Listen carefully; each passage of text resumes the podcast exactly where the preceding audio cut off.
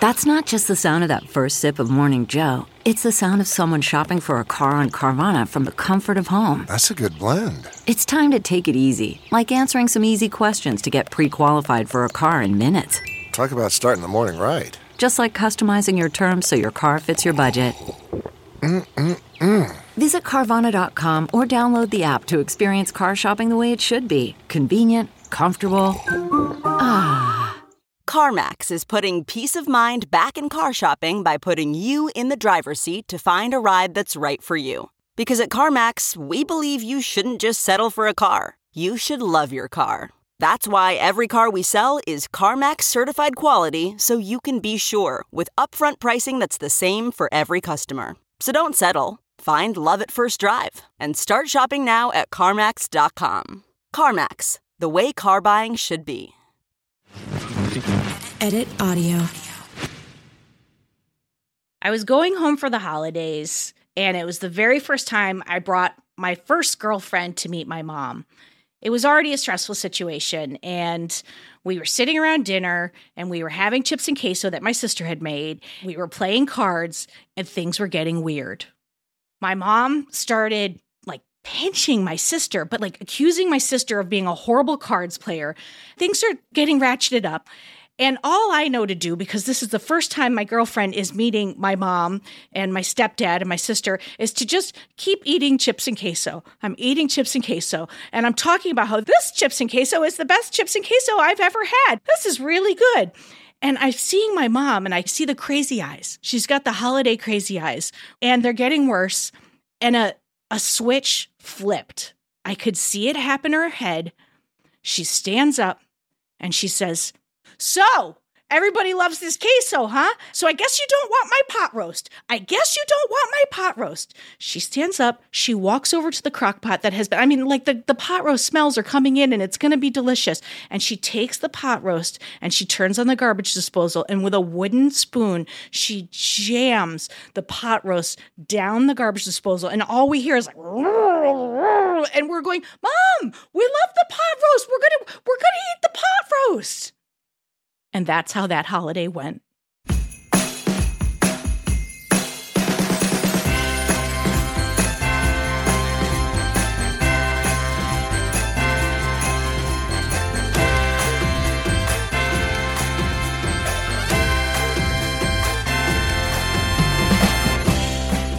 Welcome to Handling the Holidays.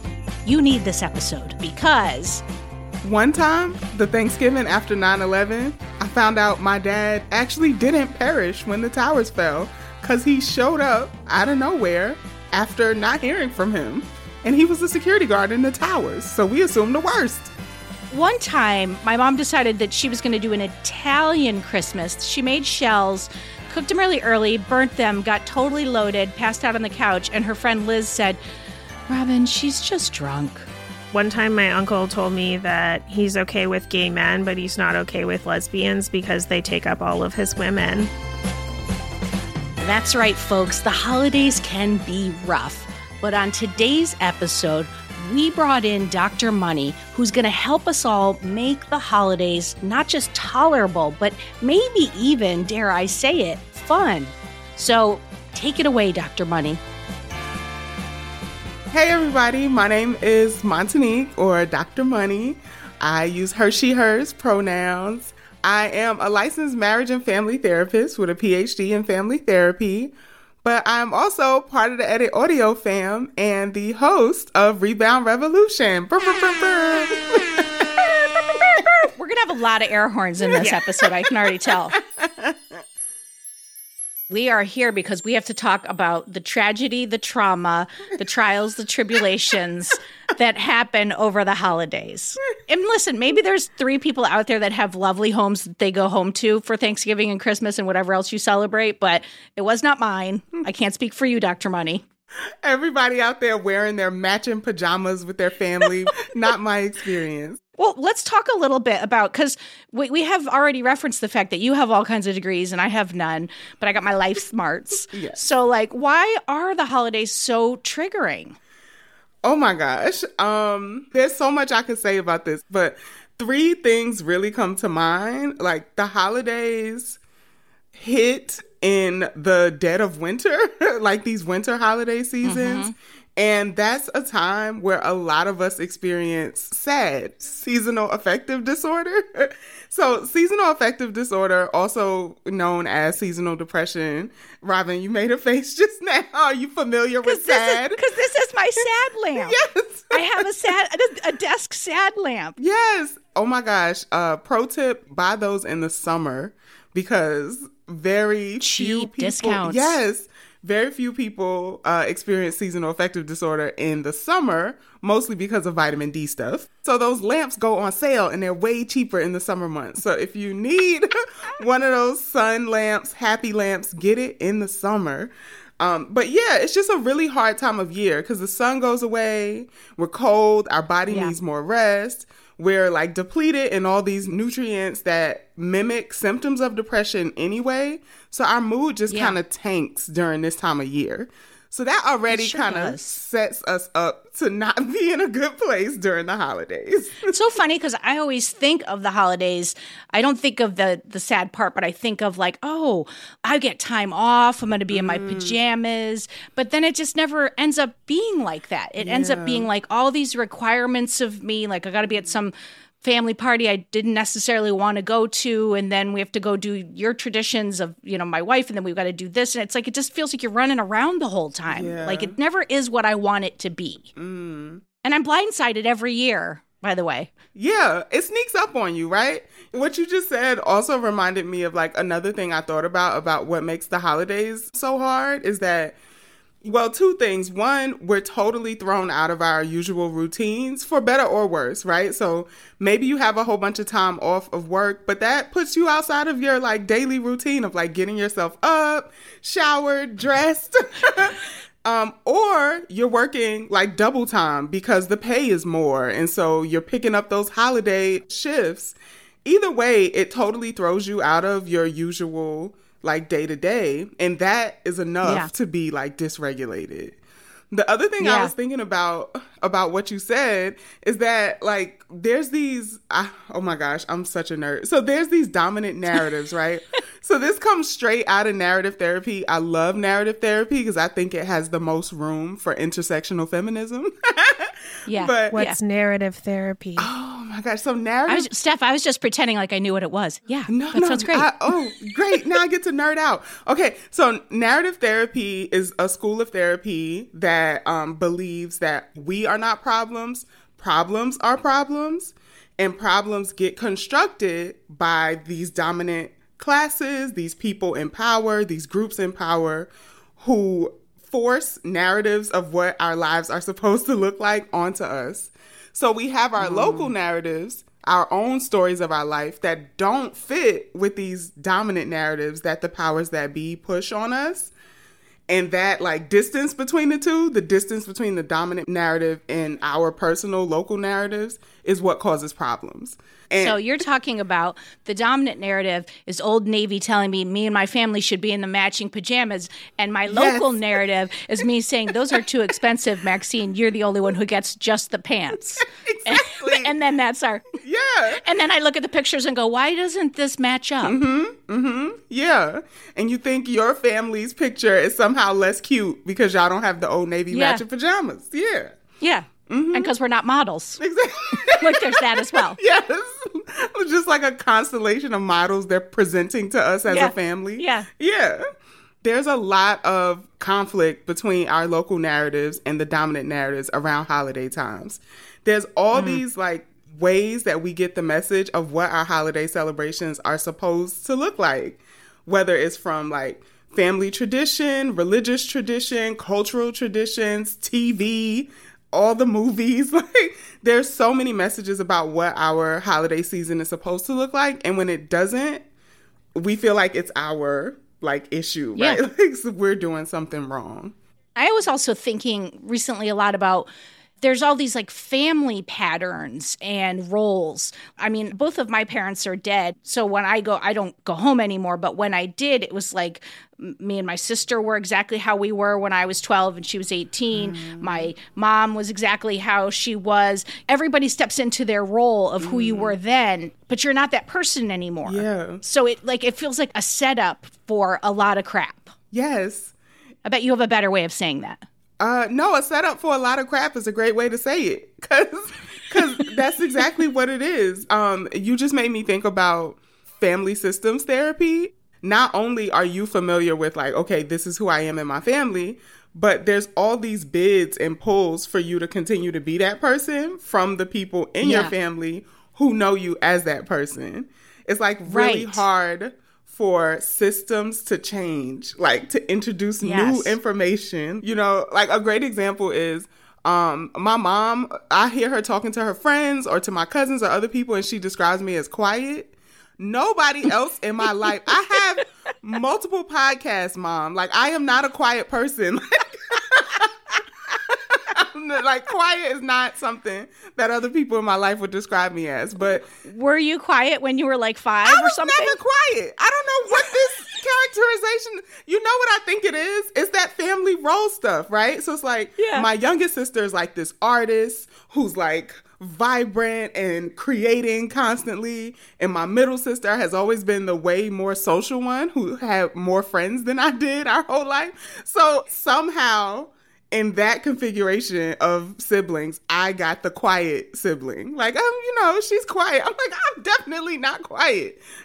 I do think as a parent, sometimes it's like we want to put a label on our kid because it helps us like understand who they are yeah. and, and what they are. But it's like sometimes it's like then I'm asking my kids if I do it to like then they start walking into it and I'm like, "Ooh, did I just like narrow their choices?" Yeah. But in your story, I, I was just thinking of like the person who goes to therapy and works on themselves and then comes home. Yes. You're suddenly coming home a different person mm-hmm. and then everybody's looking at you like, "Well, what do, why aren't you taking the bait? If I normally I'm normally poking at you and you're not yep. taking." And then I think sometimes instead of it being like, "Oh, she's grown." Mm-hmm. Those people double down on coming at you yeah. because they they're uncomfortable when the system isn't the same right. as it always was. Yeah.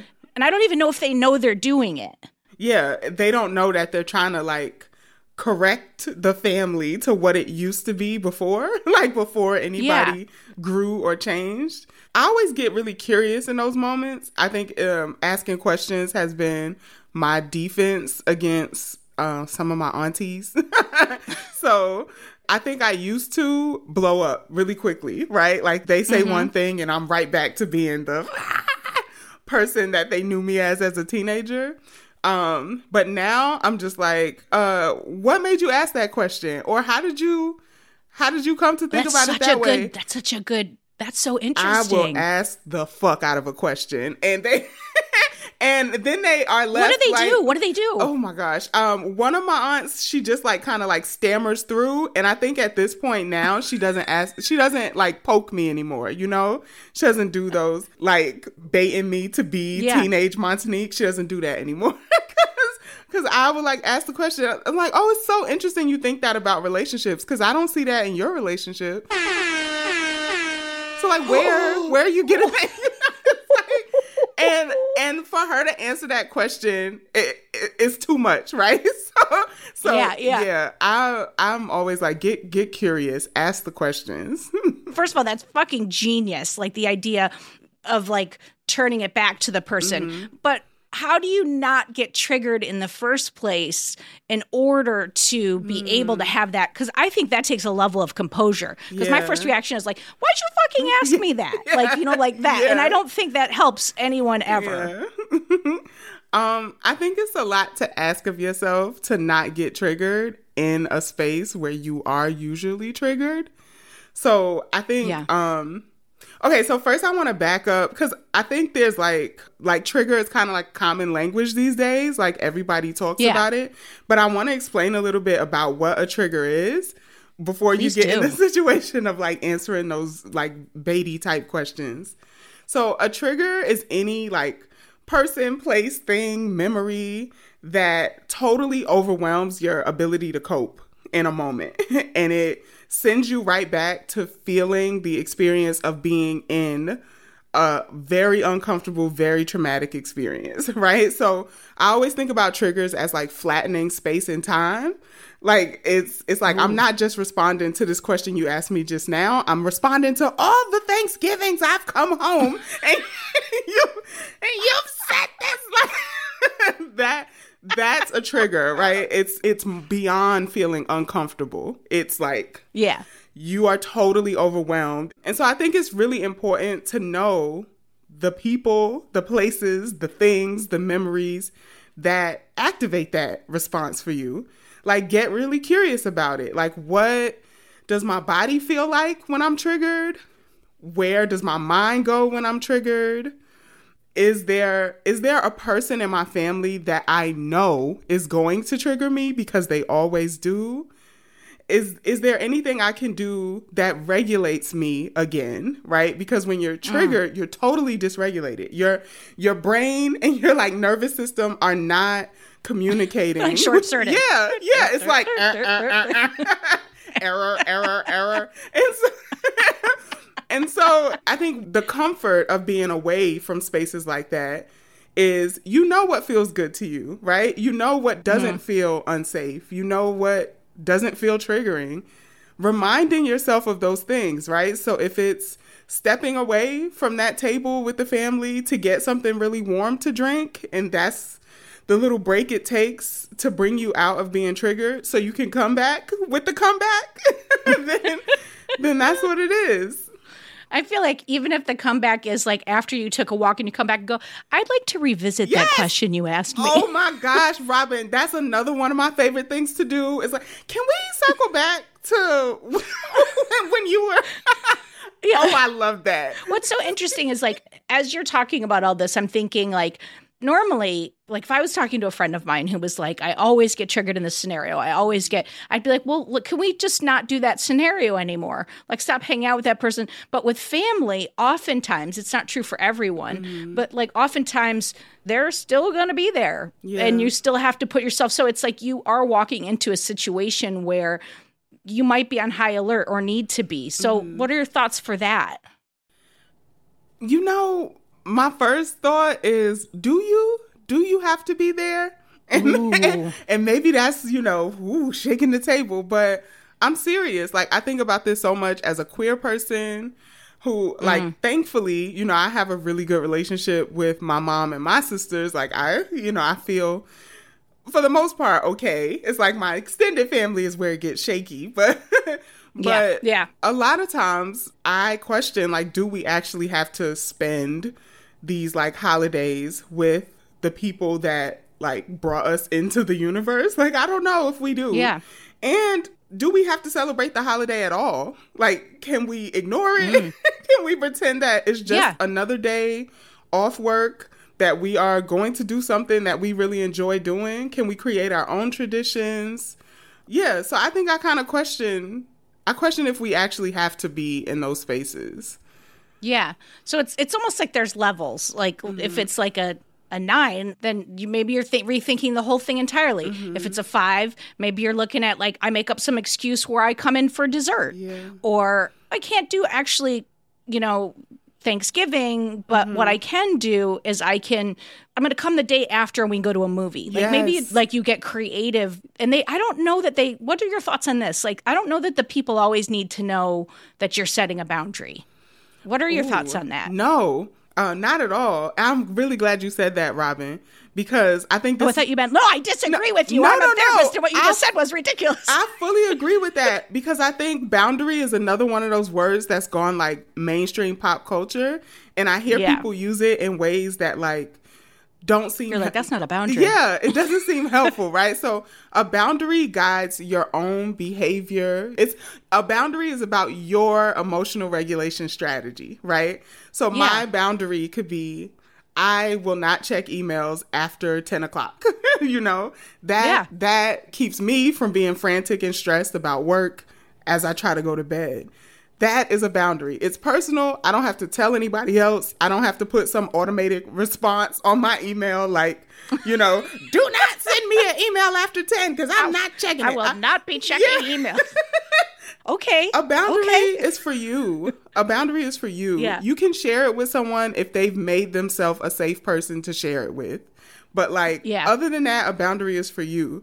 Now like a limit or a rule where it's like I do not feel safe when people do this, that you communicate to other people. But your boundaries are so personal. They're yours. If you don't Yeah. if you don't feel safe enough to um, express that, like, hey, hello, family. It is very activating for me to spend holidays with you, so I'm coming the day after. That's a.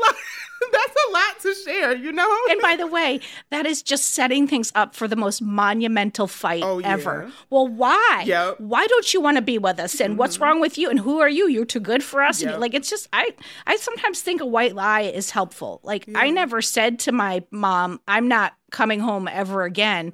I just didn't come home anymore. And then I just started making up reasons why. Like I was like, oh, I got a job in the summer. I'm going to go live in the shore with some random people. I was like, oh, I'm going to actually going to stay up at college this summer. I was like, I'm just not going home anymore. And I only would have hurt her if I had said that. My new favorite thing is just being like, I'm just not. And Yeah. not saying anything. And they're like, well, why not? And I'm like, I don't know. And they're like, what are you going to do then? You're just going to spend Christmas alone? And I'm like, I'm not sure yet. And mm-hmm. There's like, what is there to pick apart? Like, Yep. there isn't anything else. yeah. Well, what's really great about what you said, Steph, is that in saying that, you're not coming and apologizing. I think there's a like the, the the the thing is that you are taking care of yourself, and you're just saying, "I'm just not gonna." And there's no guilt, there's no shame. There's just like, I'm, I'm Oh, just. there it's, is. this It's just a- buried. well, but I'm saying you're not giving that to them, and so there's no fight to be had. Yeah. Mm-hmm. I find oftentimes, like, I don't know when the age happens where this switches, but like, I am always the person who has to go to my family. Oh, yes. I've always lived in a different city than most of my family, so I get that. But like, there's also this thing that I'm like, okay, well, where am I sleeping? Am I sleeping at my parents' house? Like, absolutely not. Am I like going to my uncle's house? Like, I just like all this extra stuff where I'm then like not in an environment I can control. And oftentimes I'm in someone else's home. And so there's also all these like additional rules about like mm-hmm. politeness and like being a good guest and whatever. But then at the same time, the conflicting message that like we're family. And so like relax, but no one's relaxed. Make yourself at home. Yes. So like I always find that really hard. Do you have any mm-hmm. tips or like do you relate to that at all that it's like the environment that you're in is no longer yours. So how do you I don't know, find like a safe place in like a weird strange environment? Yes. Yeah. It's the same for me when I go home or home. This is the weird thing. Like I've I've actually never lived in the place that my family lives now.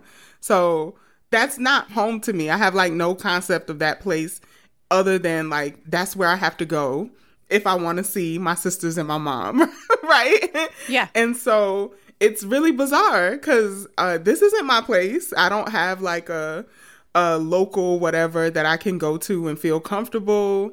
Um, there's no space for me when I go visit, so I always have to either like get a room um, at a hotel or Airbnb, which sucks, right? it's uh, it's extra money that it costs me to like celebrate this holiday with my family. Um, Yeah. And so I can totally, totally relate to that stuff. I think a strategy that I've used is I always build in calls with my friends. So I'm like, okay, if something has to feel familiar, right? So I'm gonna FaceTime one of my friends every day that I'm in Alabama. And also something that feels familiar, uh, but away from all the action. So uh, I love the memes about like cousins going on a walk and coming back, and they actually went out to smoke. like, and um, but yeah, that is that is like so real, right? So I've gone, oh my gosh, probably like 10, 12 years now. I've gone to this city that I've never lived in, but now is somehow home. Um, and so like I know I can take a loop around, you know, my sister's neighborhood with my favorite cousin and, and then we can come back, you know, and that can feel like, oh, this is the familiar space. I don't have to like follow these like rules of politeness, you know. Yeah. I have like one little tip that I use. I mean, not I've never used it to like travel home, but when I travel for work like a lot in a row, I often get the same feeling that I'm just like, I don't know anything and like my schedule's all off and what is this weird space that I'm in and whatever. I have this like spray bottle that I like spray my bed with before I sleep and I bring it mm-hmm. with me now on, on the trips and I it does love help because I'm like, it's my bed and Yes. it's cozy and it's it's wicked Yeah. not my bed and it's not cozy most of the time. But it does mm-hmm. kind of bring back my body somehow to like a place that feels familiar. Yeah. I love that. Mm-hmm. I will say, like for me, just a little bit of a devil's advocate. I like when I go to them because for me, it makes me feel like I'm in control. When they come into mm. my space, I feel like one, I don't know when they're ever going to leave. Mm-hmm. and then two, I don't want them to like wreck all the things that I have lovely memories associated with. Mm-hmm. So, like when I go to you, I can especially if it's bad i and this is a privileged place but i can pay to stay someplace else mm-hmm. which means then i can leave early. I have the car i can go. I'm like oh we need butter? I'll go. I can remove myself from the space easier than i can remove you from my space. You just made me think about it in a totally different way. You just like reframed how I think about it because I think how I've internalized always having to be the one to travel is like you devalue what my life looks like as a queer person. You know, it's like you think I somehow have like all this income that I can just throw in the sky because I don't have kids. It feels like all these criticisms on like my life that they're like, "Oh, you're coming here, right?" Because because you're just one You know, we person have a you're just one person and we- you come here yeah yeah, yeah. That kind of brings up my next question was like exit strategies you get there it's it's horrific it's all gone sideways like then what So an explosion doesn't just come out of nowhere. And typically, if we've grown up in a lot of dysfunction, we can tell the tick, tick, tick before the boom. So, Oh my God, I love my that. very first question is that. Can you identify when it's like tick, tick, tick before that explosion happens? Um, and if you can, like, at what tick can you exit? Mm. like, is there a time before the big blow up that you can get off the ride, that you can do something different, um, change the Yeah. outcome, like not be around when the explosion happens? sometimes it's hard because it's like it feels in those moments like in the tick ticks like someone has a hold of me and i'm not necessarily in control i'm on the ride and i can see sure i can see like if you use like a roller coaster like the click click click click i can see i'm about to go down Yeah, a giant yeah, hill yeah. but i cannot get out. I can- I cannot you know i'm just Mm. kind of like here it comes and then i'm going to do something that's not helpful to anyone. Maybe maybe it is actually helpful to like okay i just need to get this out so i i feel like i can get off this roller coaster. Even if it's only regulating and helpful for you so now you feel like your feet are back on the ground. Like there the explosion happened. There's a clear path and now you can Now you like can start the apology tour. situation. yeah. What happens when you are responsible for other people? Like robin you have your kids and your partner. I'm sure there's a level of responsibility there that you feel how Yeah. do you both think of that It's de- it's definitely different. It does change the dynamic. Like when I go in alone, or like when I used to, like when my mom was alive and I was younger, it was like I only had to be beholden to myself. So if I wanted to be bratty thirteen year old Robin, I could. If I wanted to be, you know, like I'm I'm evolved Robin, I could. But I didn't have to be. I didn't have to take care of anybody but myself. But now. I know I have to put my kids first and I have to put Mary first. So we go to my wife's um, dad's house and they're lovely people. Like her dad is lovely, but he's 101. really But Like, he's yeah, but they're like actually 101 101, yeah. But it's like there's no it, that house is like a vacuum. And I grew up in chaos, but we had a thing the first time that we went home. I didn't understand what was happening and I ended up sobbing in the car. I just didn't understand and I I turned to Mary and I said, just the vacuum of nothingness. I said, I can't, I don't know how to feel. I just feel alone. I feel like no one's talking about anything and I didn't know how to be. And I just mm-hmm. I just started crying and I was like, why am I crying? Like like no one was mean, nothing was awful, but it just wasn't mine and I didn't know how to be in the world. And that was our very first trip there. And so w- we set up some boundaries with each other. I was like, I need you to check in on me if I'm okay, because this is not my family and I know this is normal for you. I was like, this is not normal for me. And I said, I'm not saying my way is better, it would have been horrible, but just in a different way. So, so I was like, please check in on me. And so now she she really takes care of me and is like, why don't you go to a movie? Or why don't you like she can kind of see my tick tick boom. And she'll be like, why don't you go to Target? And I'll be like, okay. Or she'll say, I'll keep the kids, you go back to the hotel. So we've set up all these things to protect everybody. And then because there is also a level of responsibility of of my kids and making sure that whatever weird shit I'm having, I'm not handing to them. Cause to them they're just like they're in this like tiny little house in Ohio. It's it's their it's it's their second Christmas. They don't know anything other than that. And they like it. So it's like I would never want to ruin that for them. But then that ratchets things up too of the pressure of it a little bit. It's just different. It's not mine. I think some of it I I could just like really relate to. So I felt that like yes. But I think the other piece that I just keep thinking about so much is like as you talk, I hear you trying to like suppress like a fire, uh anger, maybe even rage or like some kind of A outburst. little bit of rage. But I always think about this Audre Lorde essay called The Uses of Anger. And it's like sometimes anger is the thing that gets you out of bed in the morning. You know, like anger is an emotion that we get to practice a lot in our society. Like it's one of the only like um demonstrative, like acceptable, not acceptable, but like Ish. um socially recognizable uh emotions right we have like anger management classes and everything we don't have we don't have like you know Get your joy, joy. management Find your classes joy. Yeah. yeah it's like anger is an emotion that we have a lot of practice with uh, in Yeah. america and and because of this i think it's like a bodyguard emotion it's like the first line of defense it's the emotion that comes out even if there's other emotions behind it it's the activating emotion and so i think it's okay to let it do what it does in its first line of defense and if you know if that means like you have to go on the what did you call it the apology tour after I think that's okay because you are able to move it out the way to feel something else. But don't you think? I feel like at some point my, my anger or one's anger. Let's let's get this off of me. But it, that feels more comfortable. Um, one's anger it can be irresponsible. You can't be the person who shows up at every Thanksgiving dinner and is like, "What in the fuck?" Like you just cannot be that all the time.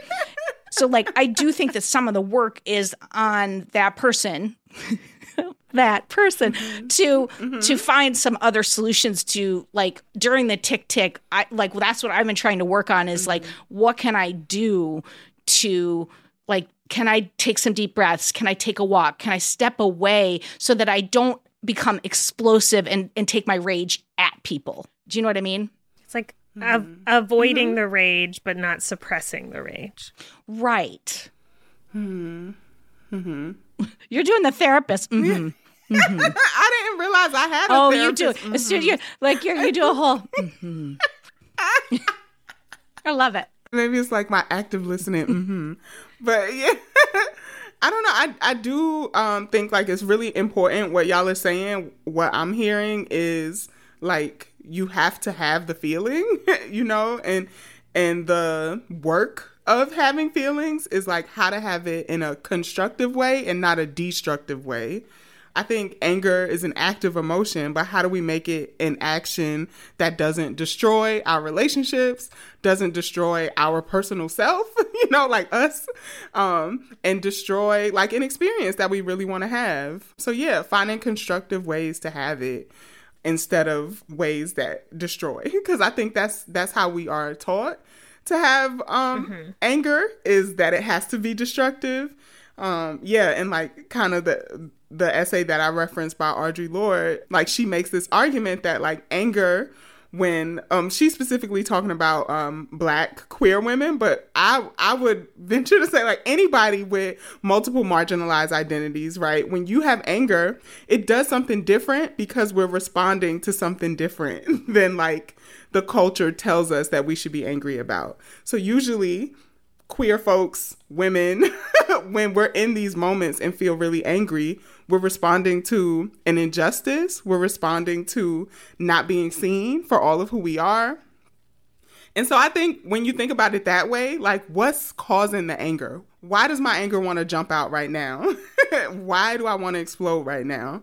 I think when you take a beat and think about that, like you can think about constructive ways to do it. And if it if it needs to be a scream, maybe it doesn't need to be a scream at the table, but it could be a scream somewhere else. Yeah, you yeah. know? I think there's something really valid in like my body naturally wants to do this to process this yeah. emotion. So maybe I don't need to do it right here in front of these folks, but I still need to do it. I think that that's really valid. That's how you do that on the cousins walk. Yes, yeah, exactly. Like, fuck, what's wrong with Aunt Jane? Always do that. I'll tell you what I'm going to say yeah. when I get back. Like that. Exactly.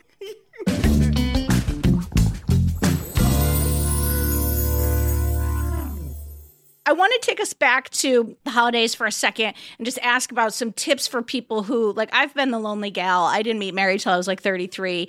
I spent many a holidays going to my friend's house, or like some tips for the folks who are single yeah. in the holidays because it can be a hard time. Totally, yes. So, um, again, you know, I'm gonna go back to why do you have to celebrate this? Like, just pretend like it's any other day.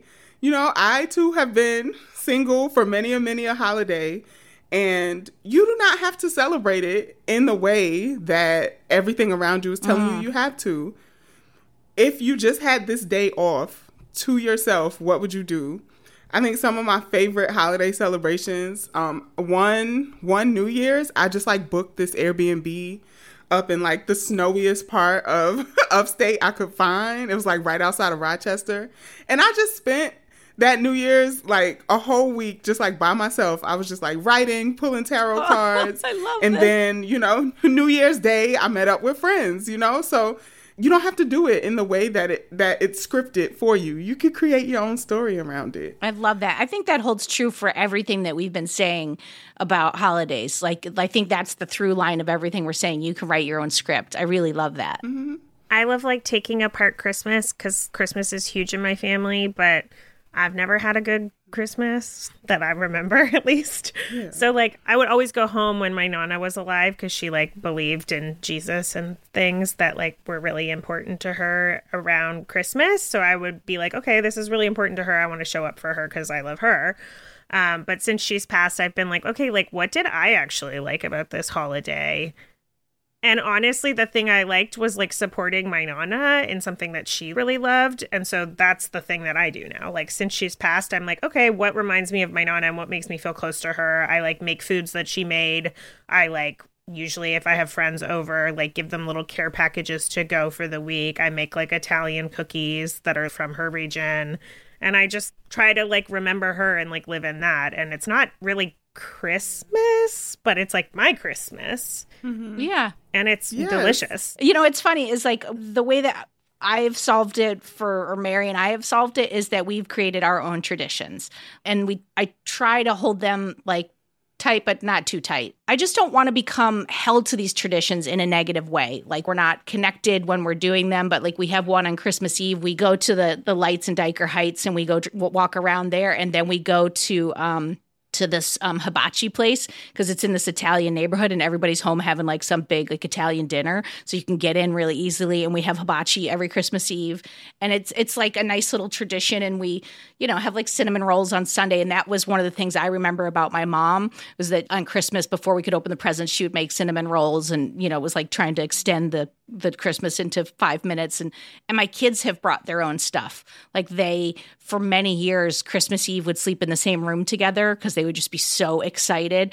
And then we would tell them that they couldn't wake up until six. And so then they they would like be standing outside the door at like five fifty five, like it's almost six. Should we wake them up? And we, you know, it's like so we've built all these things that are ours that have all these lovely memories. Mm-hmm. And and even second Christmas is part of that. It's like it extends Christmas because I see the joy it brings my kids.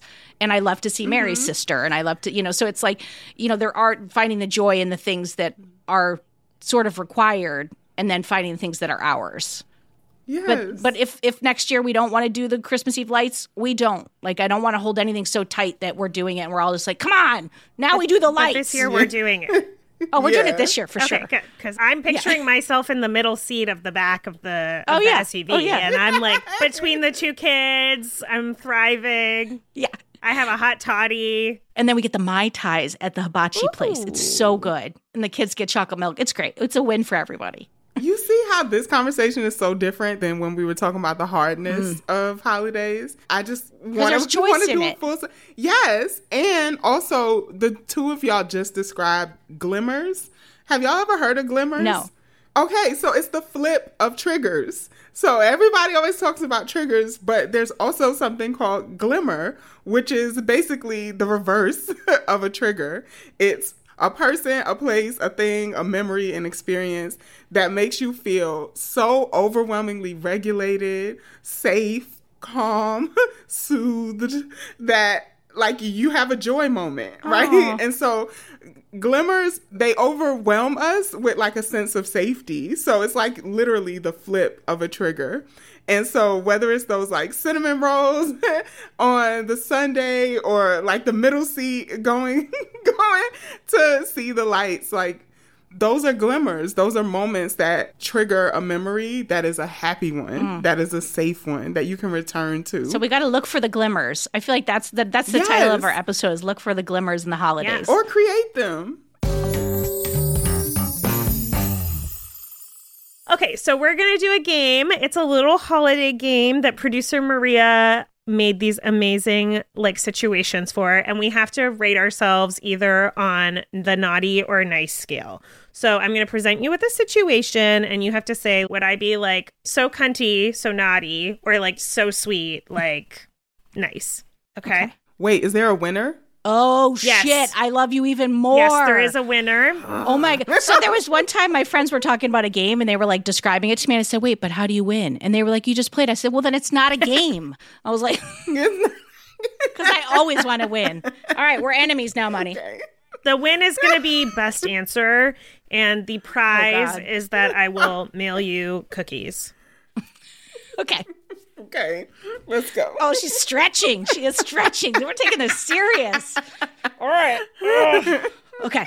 Situation number one. There is one chocolate left in the box and an excited Oh, young shit. cousin sitting next to you. Do you take it for yourself because you've earned it, or do you pass it on? Are they like 16 or 4? Because there's a real, that's a real I'm going 10. 10 is tough. I would let the cousin have the I chocolate. know. I would too. But then I would make a Target run and go get my own chocolate. exactly. That's what I would do too. Win, win, win. Okay, so both nice. I would talk trash about them later. I'd be like, can you believe that little shit took the last piece of chocolate and I had my hand on it? little cunty. Okay, situation number two. Someone has to take grandma home, which means someone has to not drink at the Christmas party and also has to be alone in the car with grandma for, I'm going to say, a half an hour drive. Mary, my wife Mary. That's my answer. Do you volunteer? Mary has the flu in this hypothetical. Ah, You know, I would volunteer because I prefer having like an edible before family gatherings anyway. So like I would not be drinking and my grandma my grandma always had the tea on everybody. So on that ride home, she would be telling me, you know, that guy she bought is not the baby's father, right? And I'm like, what? And, and so I would just be getting all the gossip on the ride home with grandma. See, my grandmother was this stoic lady who had no kneecap. And she answered everything with, oh, yeah, yeah, yeah. Like, there's no joy or tea. So, I mean, I'd still do it. I would be at least happy I got away from the fray of everyone. I just was like, had the one person I had to deal with. I would still drive her. Mm-hmm. And then I'd have a lot of drinks when I got back. So both nice, but both nice because the thing that you get out of it is gossip or brief serenity. for us. We love that. That's like a middle. That's like a in between naughty and nice. The annoying neighbor keeps dropping hints about coming around for a drink and dessert. Oh, do you pretend that you have a full house and or are going to be away or do you let them come through? The lights are off. We're in the back half of the apartment. No, sorry. See, I wouldn't even pretend. I'll be like, now, James, you know you can't come. Like, the last time you came, Poor James. we had to collect you and say, no, like, you know you're not invited back. James, if you're listening, James from upstate, you are not invited. No, yeah, no. That that's uh, it's not a family member, and like unless they had some really sad, horrible story. And I don't know. And even then, I still feel like, but I would lie. I would make up a like a white lie for the reason I can't. What if they brought you like a really good gift? Like a really nice gift Oh, basket shit. with like fancy cheeses. Well, money doesn't eat cheese. Fancy desserts and like other I'd be like, oh, this is so generous, and then shut the door. No, I'm just kidding. I think I might do the same thing. I'll be like, thank you. All right, hope you have a great holiday. We're just in the middle of something. I'm not good with that kind of stuff. Like I end up inviting people in on accident. Okay.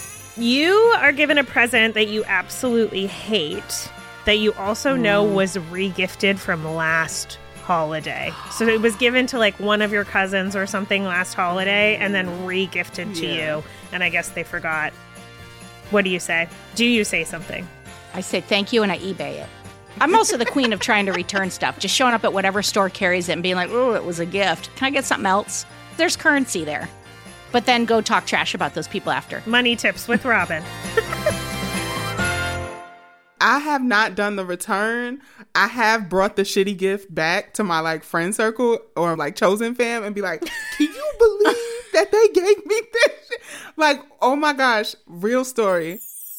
One time, my very homophobic aunt got me a personal size slow cooker, like the smallest slow cooker I've ever Like, seen. what am I making? One with- meatball? Like, what am I doing with this? One, like, like, cause, you you're so single and lonely as a queer you person. You could cut up a hot dog and make those bourbon hot dogs. Just one hot dog, though. just one. And it had footballs all over Oh, it. come you know, Dykes like football, right? And so I like brought it back and me and my friends roasted that thing for like so long. It's like, where did she even find a slow cooker this small? Like like a palm sized slow cooker. I mean, what could that even be used for? Like maybe queso? Like even then, I need more Uh, yeah. queso than that. What are you making queso Yeah. for one? That's ridiculous. I feel like it needs to become the holiday centerpiece now. You're just like, this is so kitschy that we must use it. I don't know for what. But I feel like to circle back to your like, what did you mean with that question? You should regift it to them. like the next year, like that would be good. You don't still have it, do you? No, mm, this had to be like 2013. It might be worth But it was like getting on like Robin is Amazon or on eBay, eBay. finding a new one. Find a new one and send it to her. But here's the thing: an act like send it this Christmas, all wrapped up, and just be like, "Oh my God, I saw this in a store. I thought of you. Merry Christmas! Can't wait to see you." I love the pettiness. I'm I'm here for it. I'm here too. for it. too. Definitely full naughty on that one. Last but not least, your sibling takes credit for like the amazing meal that you put together and the decorations that you put up. Do you let them take the claim and the praise or are you like, uh, what the fuck? No, they do not get the credit. I'm like, I don't know what you are talking about. You were not here. I made all of this. No, absolutely not. I think I might have to go that route too because I am not the cook in my family. Like, my sister always gets like her tens for cooking because she's amazing. She can do everything. So if they tried to like co opt my meal, I would have to be like, excuse me. No, like, this, is the first time I've brought a single meatball in this slow cooker. This is. Yeah. Okay, so I think what we've learned is you're both too nice. Um, winner. But we have ulterior motives. Yeah. Yeah. It's like nice with an Yeah. edge. Winner for this round is money for two reasons. I'm so sorry, Robin. What in the? This is rigged. Because money is getting the tea from grandma, and also Money's bringing the slow cooker to whatever. Like Money's finding. I your goal for this next holiday season is to find an individual slow cooker that you can. Uh, Yes. I listen. I can't be penalized because my grandmother's not fun. Like that's not. That's unfair. This this game the is real rigged. winner is Money's uh, grandma. Please send me her mailing address for cookies. Thank you.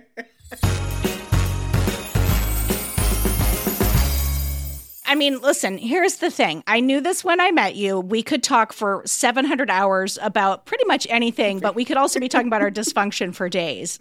I know.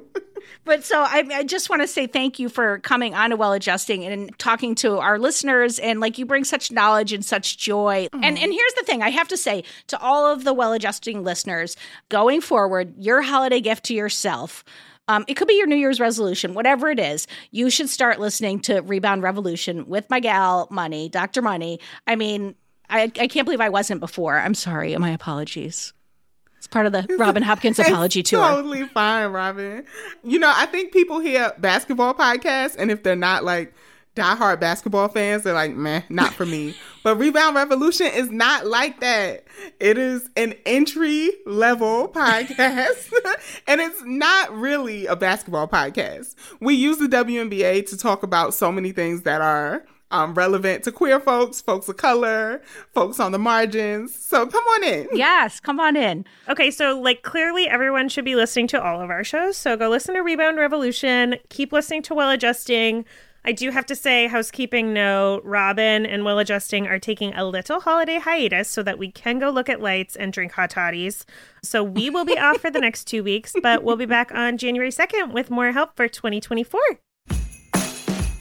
Happy holidays!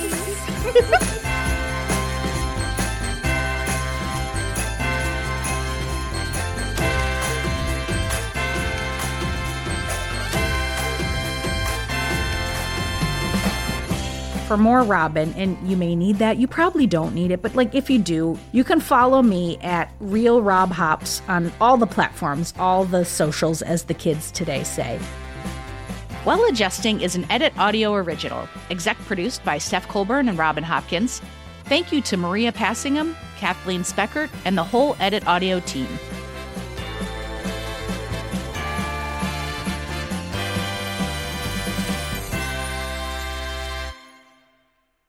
Oh, hey, before you take out those AirPods, this show is just for entertainment. If you are in need of help, please, please, please reach out to a professional. Go ahead and get that help. You deserve it. Hey, y'all, I have a question for you. Have you been listening to Well Adjusting and secretly, or maybe not so secretly, thinking, geez, I have a problem? And I bet Robin and producer Steph might actually be able to help me make some headway.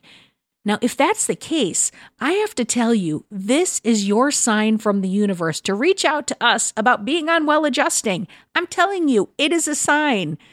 Get in touch. It's so simple. Just email us at hello at editaud.io or you can hit me up on the socials. I'm at, at Real Rob Hops on all the platforms.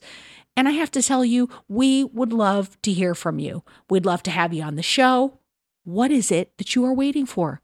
Hit us up. Let's solve the world's problems. No, okay, that, that bar is way too high. Let's let's just have some laughs and, and get into it. We're gonna all feel better for doing so. I swear.